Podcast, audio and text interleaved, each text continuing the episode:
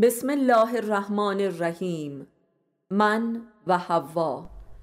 معلف استاد علی اکبر خانجانی.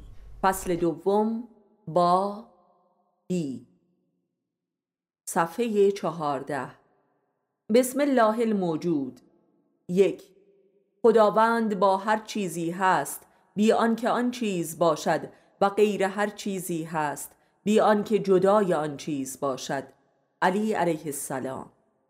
دو این سخن علی علیه السلام اصاره کامل کل عرفان و حکمت و هستی شناسی و خداشناسی و خودشناسی است و ساده ترین و پیچیده ترین بیان فلسفه وحدت وجود است.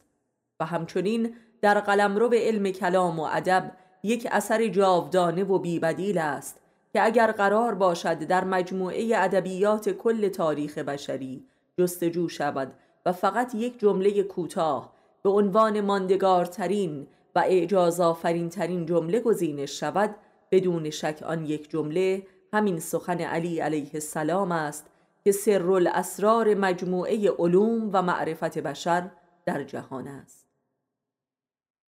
3. بیان ساده تر جمله مذکور چنین است. خداوند هر چیزی هست ولی آن چیز نیست. و غیر هر چیزی هست ولی غیر از آن چیز هم نیست. چهار و چنین است که خداجویان و عاشقان شناخت او دچار جنون و حیرت و مالی خولیایی می شوند که مظهر همه اسرار و علوم و اخبار غیبی می گردند جنونی از قایت عقل و حیرتی از قایت یقین و یقینی از قایت شک و شکی از قایت حضور و حضوری از قایت هجران. پنج. در بیان دیگر باید خداوند را مظهر بود نبود دانست. در عرصه ادراک انسان زیرا خداوند وجود محض و مطلق است و جزو نیست. ولی از آنجا که انسان موجودی برزخی و سرگردان بین وجود و عدم است بنابراین هر چیزی را هم مظهری از بود نبود مییابد و همه ارزش های بشری همچنین هستند. نیک بد.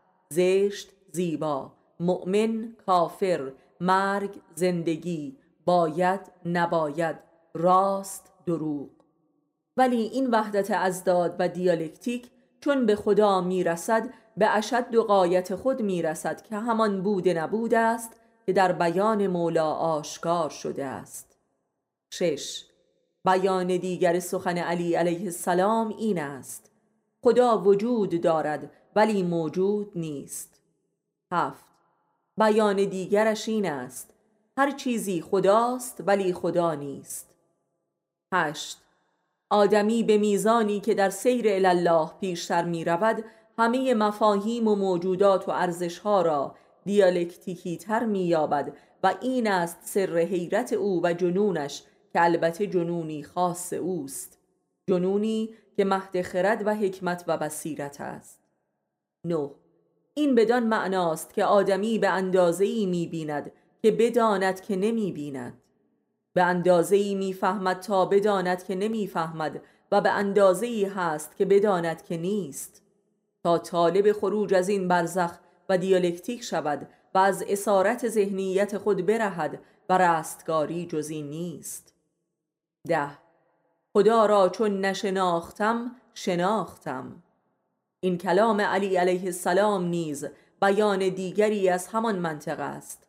علی به عنوان مولای یکی شدگان یا موحدان این گونه مطلقا دیالکتیکی و ازدادی سخن می‌گوید و این القای اتش برای برخواستن از خیشتن و رهایی از حصار تنگ و جنوناسای فهم محسوس و مادی است.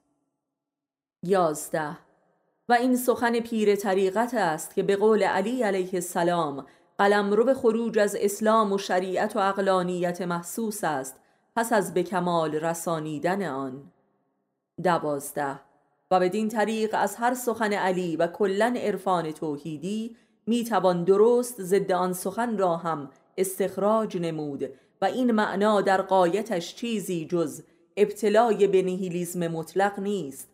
و این نیهیلیزم و مکتب اصالت عبس و پوچی به منزله رسیدن به سکوی پرش از جهان اندیشه محسوس و دیالکتیکی است.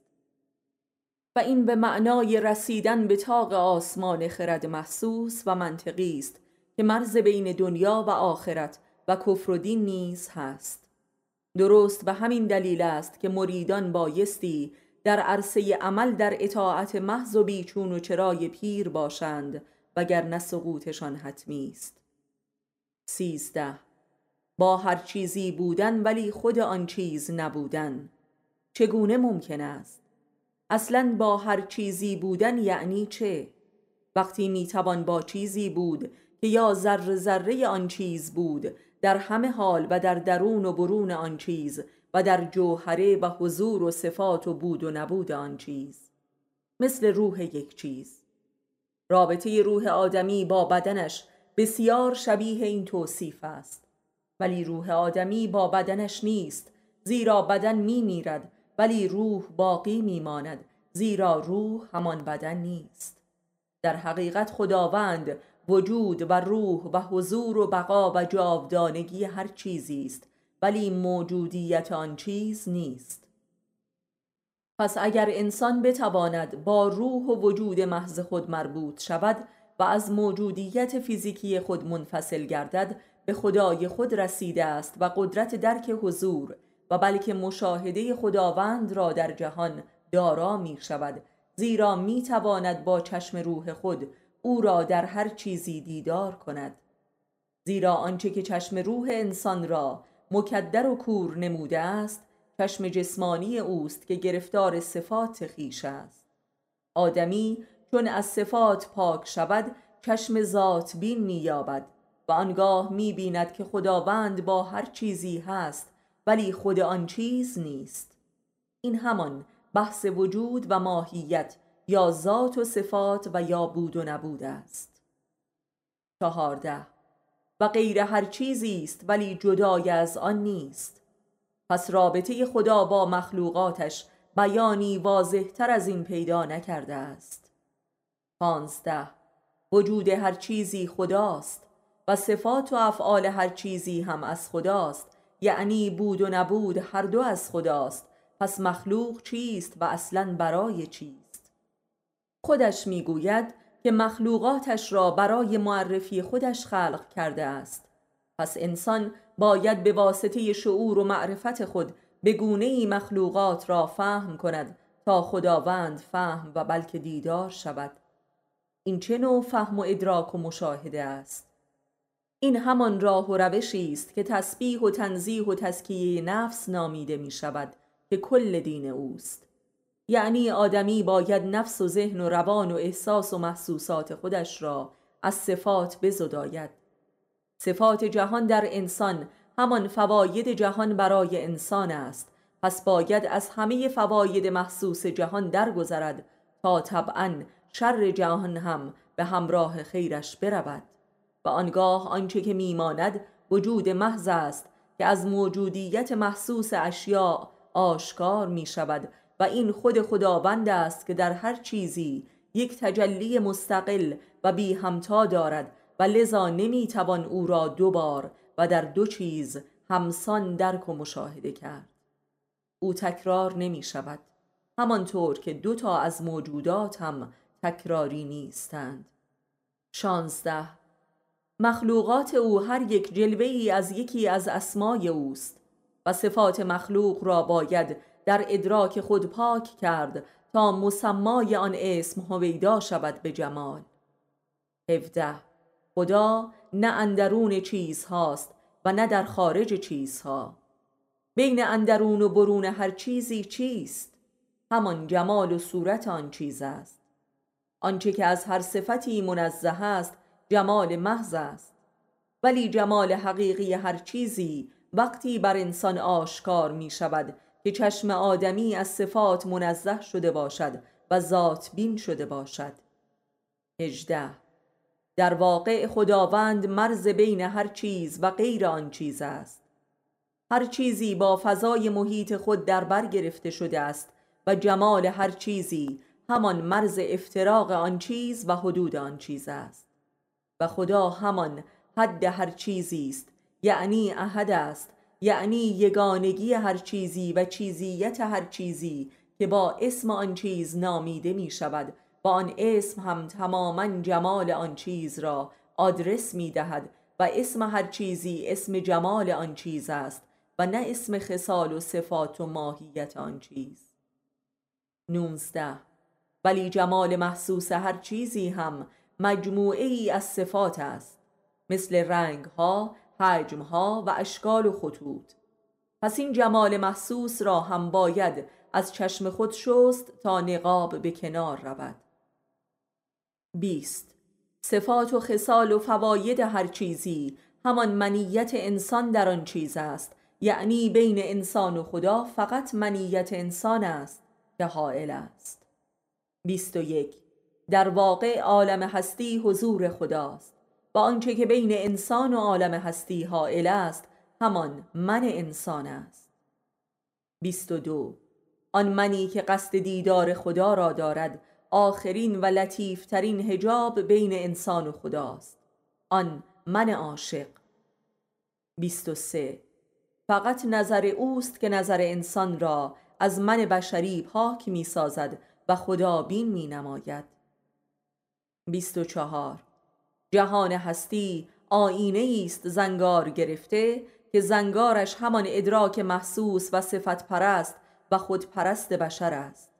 چون من از این آین پاک شود خدا آشکار می شود و این جمال ذات انسان است. چون صفات از نفس پاک می شود زنگار هم از آینه جهان پاک می شود و لذا جمال ذات انسان در آینه پاک شده آشکار می شود و خود در جهان بیرون خودآ می شود. و هر مرتبه و عمق از این تسکیه و پاکسازی نفس موجب تجلی در جهان روبروی انسان می شود و لذا بی نهایت جمال قابل دیدار است که البته آن جمال واحد و مطلق واحد و سمد او یکی است. و همان است که در قیامت کبرا آشکار می شود که تازه همو را هم هر کسی به جمال می بیند 25 خدا با هر چیزی هست. بدان معناست که انسان هر چیزی را با خدا می بیند ولی خود آن چیز خدا نیست. بدان معناست که خدا را نمی بیند و آن چیز مانع دیدار خداست و جلوی دید انسان را می گیرد خدا غیر هر چیز است. بدان معناست که آن چیز را نبینیم به عنوان خدا. ولی جدای آن چیز هم نیست. بدان معناست که از آن چیز دور نشویم بلکه چشم به آن چیز بدوزیم و سعی کنیم خود آن چیز را از چشم خود پاک کنیم. پس در واقع هر چیزی دقیقا یک آینه زنگاری است که باید زنگارش را در حس و ذهن خود پاک کنیم به واسطه رجوع به ذات خود.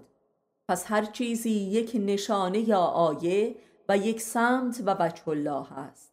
هر چیزی یک نقاب است بر جمال او یعنی این خداست که از ذات انسان بر جمال خودش در جهان نظر می کند و بدین گونه این مشاهده را برای انسان به ودیعه می نهد و در اش بر جا می گذارد و انسان از طریق این اش مشاهده خدا از خودش را یک بار دیگر به یاد می آورد و هر بار که به یاد می آورد او را به گونه ای دیگر دیدار می کند و از طریق این ذکر است که بالاخره در اوج یادش او را به چشم خود می بیند منتها خودی که یاد اوست و چشمی که او آن را نظر نموده است.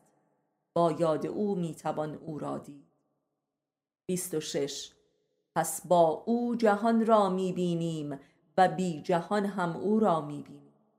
این معنای نهایی کلام علی علیه السلام است که هر چیزی با اوست ولی او بی هر چیزی هست. هر چیزی شبیه اوست ولی او شبیه چیزی نیست. 27 آدمی تا این با و بی را درک نکند هیچ نفهمیده است. با او جهان دیده می شود بی آنکه او دیده شود. ولی بی جهان خودی و بدون خود هم او دیده می شود. فصل سوم با بی راز ازدواج و طلاق. بسم الله المطلق. یک آدمها یا به امید رسیدن به وسال زندگی می کنند و یا به امید گرفتن طلاق. تنهایان به امید ازدواج و وسال و مزدوجها هم به امید جدا شدن و طلاق گرفتن و تنها گشتن. این به راستی چه سری است؟ دو و اصولا همه زنده ها در نیمه دوم عمر خود به امید مرگ و نیستی قادر به تحمل زندگی هستند. سه آدمی در فاصله بین دو استوره مطلق سرگردان است. استوره تنهایی و یگانگی و استوره از خود رهایی و پیوستن به دیگری. چهار آدمی بین یک بودن و دو بودن سرگردان و مردد است و هرگز قادر به انتخاب نیست و هر بار هم که یکی از این دو را انتخاب می کند و دست به عمل می زند بلا فاصله از انتخاب خود پشیمان است. پنج. این همان دیالکتیک با خود بودن و با دیگری بودن است. خود بودن و دیگری بودن. خود بودن و بی خود بودن. شش. آدمی نتا به تحمل خود را دارد که خود و با خود بماند و نتا به تحمل دیگری را دارد که با دیگری و در دیگری زندگی کند. هفت. برای خود بودن و برای دیگری بودن. این است که کل عرصه تردیدهای بشری که پایان ندارد. تردید بین با دیگری و بیدیگری هشت.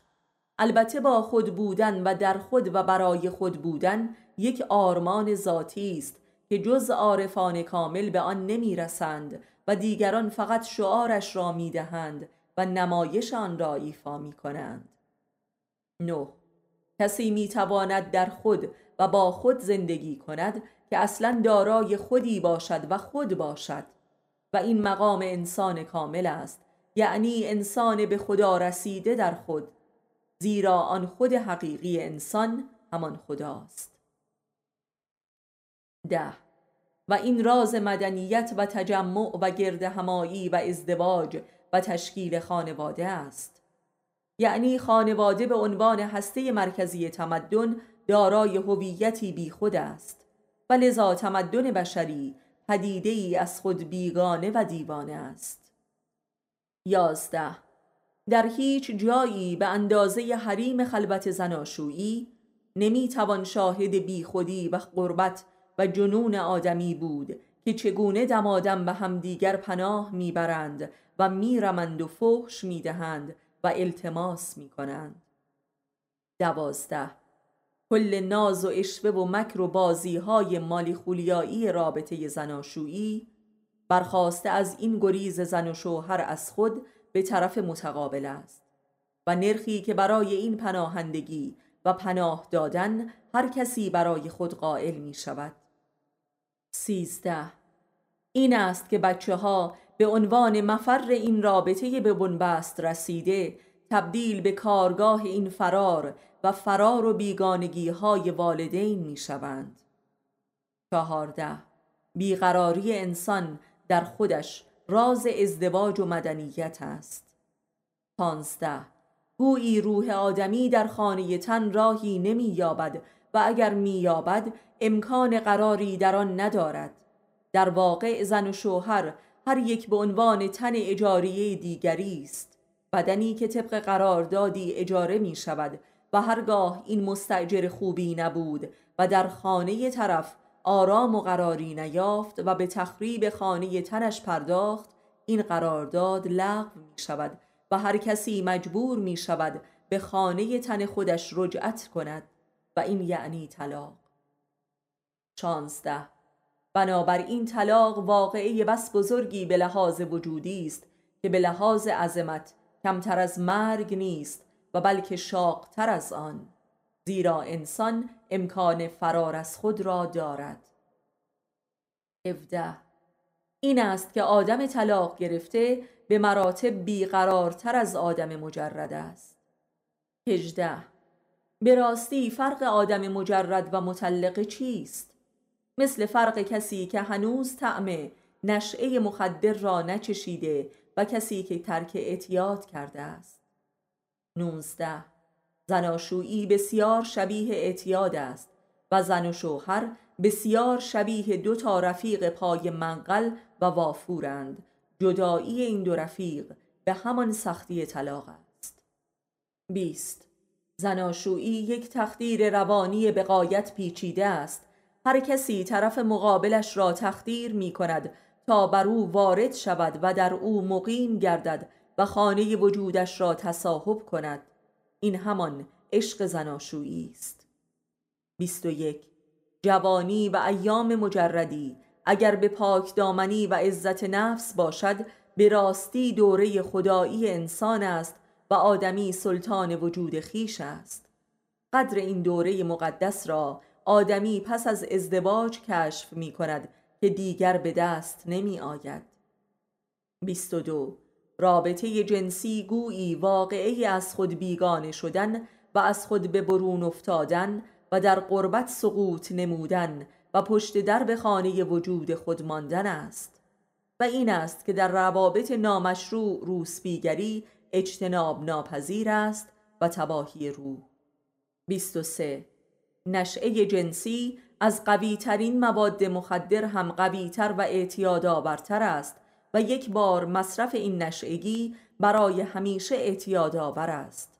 به همین دلیل یکی از عوارض طلاق روی کرد به مواد مستیزا و مخدرات است جایگزین نشعه جنسی. 24 در نشعه جنسی آدمی از خانه وجودش برای اولین بار خارج می شود و در دیگری مسکن میگزیند برای لحظاتی. و لذازان پس پیاپی می‌خواهد چنین باشد و دیگر میلی به اقامت در خیشتن را ندارد. این هم طبع هرزگی و شهوت بارگی است 25 به همین دلیل میزان جنون و از خود بیگانگی و بیمسئولیتی نسبت به خیشتن دقیقا برابر شهوت بارگی و افسار گسیختگی شهوانی است. گریز از خود عین هرزگی و شهوت پرستی است. 26 رابطه جنسی و زناشویی تجربه از خود خارج شدن است. ولی عمده زن و شوهرها تا ابد در بیرون از خانه وجود خود جا میمانند و دیگر راه بازگشت به خود و درب ورود به خیشتن را گم می کنند و آنگاه که طلاق باطنی رخ می دهد و دیگر هیچ کس طرف مقابل را در خود پاسداری نمی کند اوج دربدری و نبرد است و خماری. 27 در حالی که زناشویی در نفس خود مقصدش این است که زن و شوهر هر یک از خود خارج شوند و باز دوباره به خانه وجود خود بازگردند. این همان کاری است که اکثر زن و شوهرها نمی‌دانند و میپندارند که باید تا ابد در یکدیگر زندگی کنند و این را عشق مینامند که عاقبت به انتقام و ادابت می‌رسد. 28 زن و شوهر باید تنها بودن در کنار همدیگر را بیاموزند. در غیر این صورت جز جنون و زجر و هلاکت عاقبتی ندارد. 29 زن و شوهر باید همسایه باشند نه اجاره نشین یکدیگر که مستمرن با هم در نزاع باشند که تو دیوار خانه مرا خط انداخته ای و خانه ام را به کسافت کشیده ای و چرا اینقدر سر و صدا می کنی؟ سی ولی زن و شوهرهای مؤمن قادر به تنها زیستی در کنار یکدیگرند که یک زندگی دوستانه است زیرا در دلشان نور خدا هست. یعنی خودی دارند و آرامگاهی دارند و می توانند در خود قرار گیرند زیرا آرام جان دارند که همان ایمان است. مؤمن نام خداست. یعنی در مؤمن خدا هست. یعنی خود خدایی دارد. زناشویی اونس با یکدیگر است نه تصاحب یکدیگر. سی و یک و لذا زندگی زناشویی به اصطلاح عاشقانه از آن کافران است که مرتبا در تسخیر خانه وجود یکدیگر در نزاعند و به هزار مکر می‌خواهند یکدیگر را بخرند و صاحب شوند. این است که هزینه زناشویی های کافرانه روز به روز بالاتر می رود زیرا نرخ اجاره خانه ها بالاتر می رود و مشمول تورم جهان اقتصاد است. لذا زناشویی کافرانه تماما دزدی و دقل و تجاوز و حق صاحب دادن و رشوه است و نهایتا خیانت به یکدیگر در جستجوی یک خانه قصبی دیگر. فصل چهارم انسان کامل یا انسان یگانه. چگونه انسان همان می شود که هست؟ سیر از خود تا خود. بسم الله الکامل. یک. کل سیر تکامل انسان گردش از خود تا به خود است. دو. این گردش دارای چهار مرحله کلی است در دو قوس عروج و نزول. سه. قوس اول قوس عروج است و آن دو مرحله دارد. سیر از خود تا به همسر و سپس سیر از همسر تا به خداوند. چهار. قوس دوم که قوس نزول است و آن دو مرحله دارد سیر از خدا تا به خلق و سیر از خلق تا به خود. پنج. پس این چهار مرحله بدین ترتیب است. از خود به مردم از مردم به خدا از خدا به سوی مردم از مردم به سوی خود. و این کل سیر از خود تا خود است که خدا و خلق او در این مسیر حضور دارند. شش. این سفر چهارگانه و چهار مرحله ای که فلاسفه آنقدر مشکلش کرده اند به همین سادگی است. هفت. آدمی با به دنیا آمدنش خود می شود یعنی موجود می گردد و این موجودیت تا سن عقل و بلوغ به کمال می رسد که یک جوان عاقل بالغ یک موجود کامل است یعنی یک خود است چون خدا. ولی خود را نمی شناسد فقط و فقط احساس می کند وجود یک حس کور و ظلمانی است یک احساس محض. هشت. تا اینکه عاشق می شود یعنی از خود به در می شود و بی خود می شود یعنی دگر می شود و به محاق عدم می افتد تا اینکه برای نجات از این آستانه عدم چاره می اندیشد و آن ازدواج است. و این سیر از خود تا به همسر است از خود تا دیگری. نو چند سباهی در وجود همسرش احساس وجودی دیگر مییابد. وجود عدمی بود نبود. ده. ولی به ناگاه همسرش او را از وجود خودش به در می کند و می‌گوید برو به خانه خودت. و باز آدم بی خود و بی وجود می شود و از فرط نابودی به جستجوی یک خانه خیالی از وجود برمی آید و خود دگر و برتری کشف می کند و آن ایده خداست. و این سیر از مردم به سوی خداست که سفر دوم است. یازده. ولی این وجود و من خیالی بر حس نابودیش می افزاید و این حس را به اوج کمال می رساند و او روی به خلق برتر و بزرگتر یعنی طبیعت می کند و در آغوش طبیعت است که با خدایش دیدار می کند و این صورت جهانی همان حوا می باشد حوای قدسی و آسمانی و مقدس و این سیر از خدا به خلق است. دوازده. در دیدار با این خدای طبیعت و حوای جهانی خود برای مدتی احساس وجودی برتر دارد ولی باز در فراغ می افتد و این حوای جهانی هم همچون آن حوای زمینی او را ترک می کند و دیگر روی نشان نمی دهد سیزده.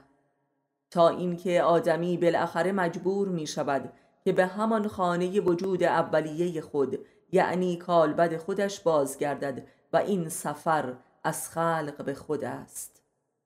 چهارده.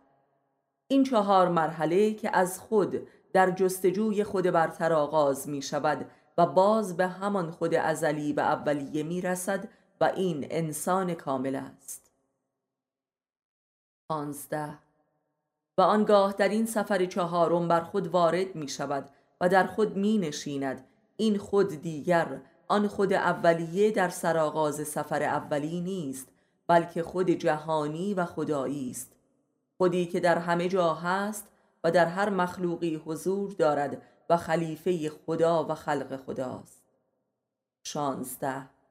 این اسفار اربعه من است که سفرهایی عمدی و بشری است و هر بشری آنها را در حد و توان و ظرفیت و فهم خودش تجربه می کند که عالی ترین و کامل ترین تجربه را یک عارف کامل دارد.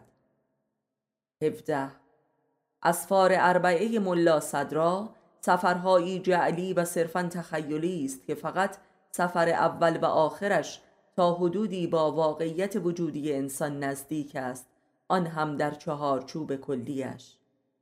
18 این گونه است که انسان همانی می شود که هست و باید باشد. این گونه است که انسان خودش می شود یعنی موجود می گردد. فصل پنجم در وادی فنا در حضور حضرت هستی درسی از علم حضور. بسم الله الباق. یک اندیشه درباره معنای عدم و نیستی یکی از خلاقترین و پربارترین اندیشه هاست. زیرا آدمی برای رسیدن به حس و فهم نیستی بایستی ذهن و روان و حتی احساس خود را از هرچه هست بزداید. یعنی از هر صفت و معنا و احساس و انگیزه و حالت و موقعیت و شرایط و از هر خیر و شر و باید و نبایدی پاک کند تا بتواند به آستانه معنای عدم برسد. و این در فرهنگ دینی همان تسکیه نفس و تطهیر و تنزیح و تسبیح ذهن و دل خیشتن است که در فرهنگ عرفانی موسوم به وادی فناست. و در عرصه فلسفه و حکمت هم بستر درک هستی محض و وجود فی نفسه است که اساس و قایت همه مفاهیم فلسفی می باشد. یعنی اندیشه در باب عدم همان جریان ماهیت زدایی از خیش و جهان است. پس طبعا این جهادی مقدس است که برای سیر و سلوک الله و رسیدن به معراج و لقاء الله امری واجب است. زیرا جمال پروردگار همان جمال هستی محض و وجود مطلق است که در قلمرو ادراک مادی بشر عین عدم می نماید. پس این جهادی در سرات المستقیم معرفت نفس و معرفت حق است و برترین عبادات ممکن نیز می باشد. و همچنین آنچه که در نماز یا هر ذکر و عبادات دیگری مقام حضور نامیده می شود تماما محصول اندیشه بر محور نیستی است که وجود آدمی را بر آستانه حضرت حق قرار می دهد که مقام احتضار و دیدار است. دو اندیشه و حس عدم به مسابه پایان دنیا و مرز آخرت در وجود اندیشنده است.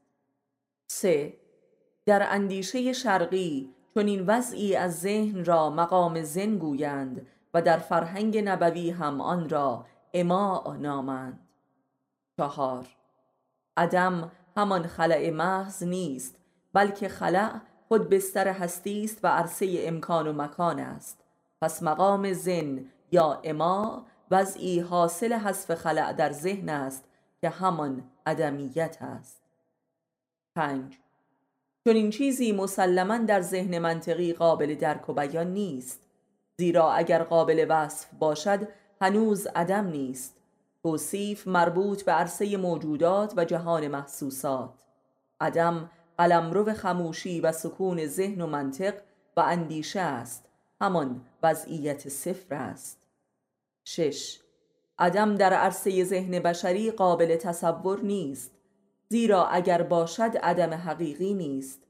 حد اکثر چیزی را که ذهن می‌تواند تصور و درک کند همان خلع مطلق است که ظلمات محض است و ظلمات عدم نیست بلکه آسمان و مکان و قلمرو امکان است و نیز فضای اندیشه و ذهن و آسمان تصور است که این آسمان هم باید از ذهن زدوده شود و این برای ذهن ممکن نیست پس چه باید کرد؟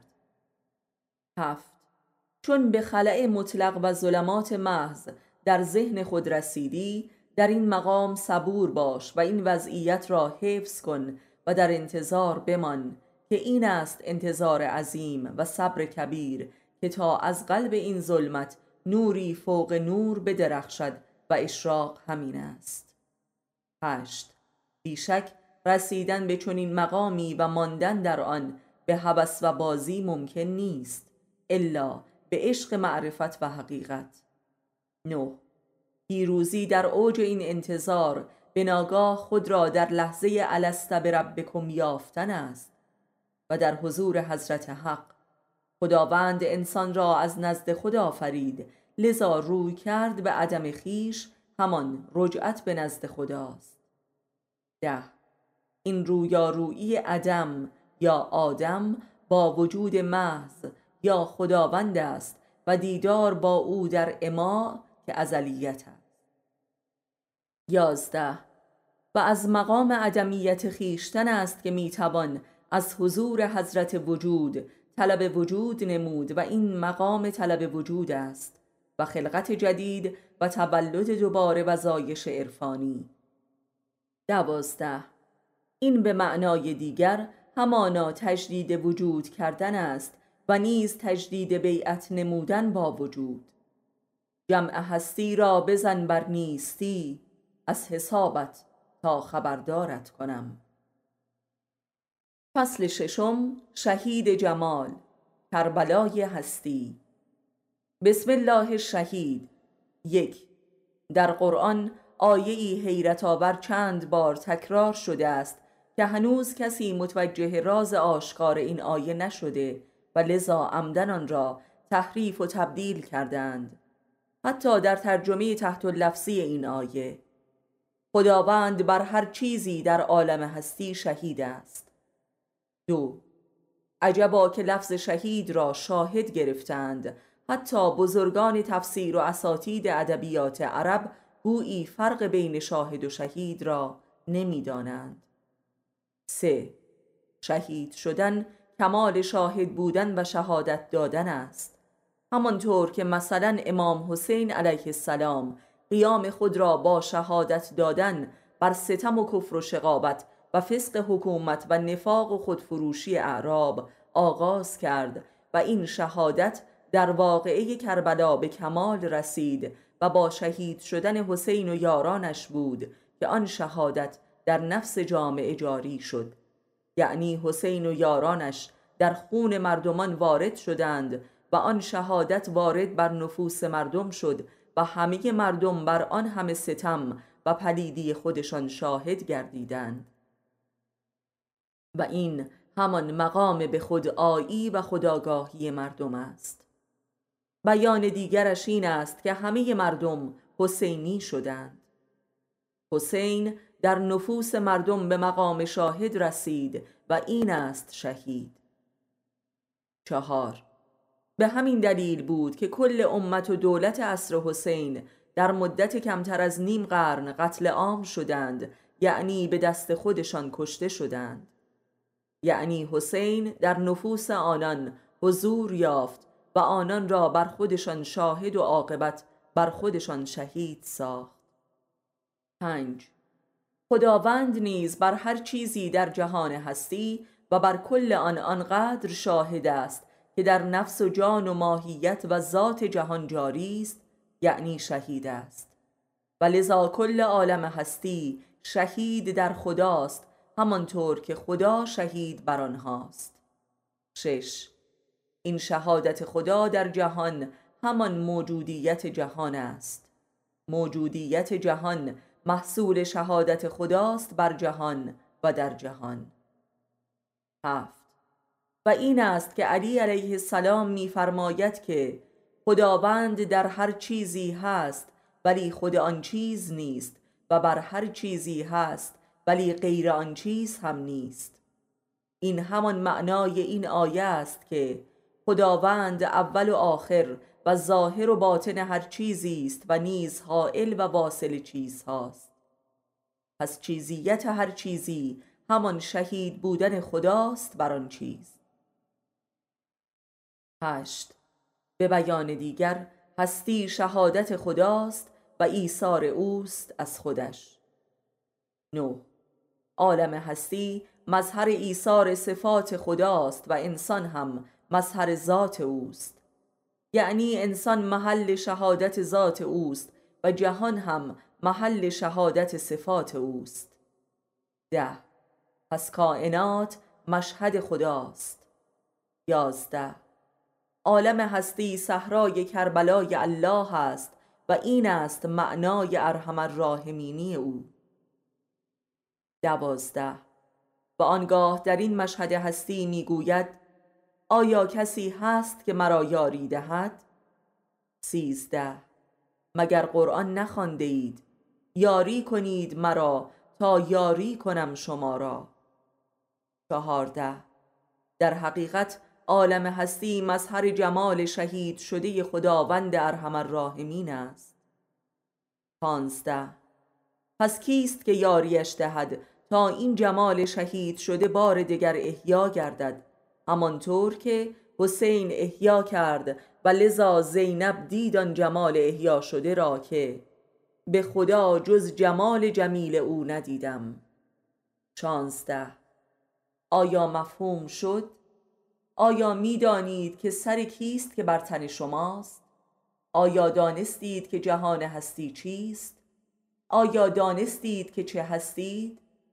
وجود انسان صحرای کربلای شهادت الله است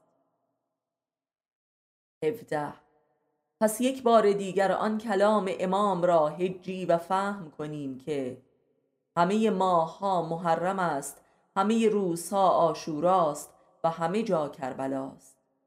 این سرها که بر تنهاست سر کیست؟ آیا مفهوم شد؟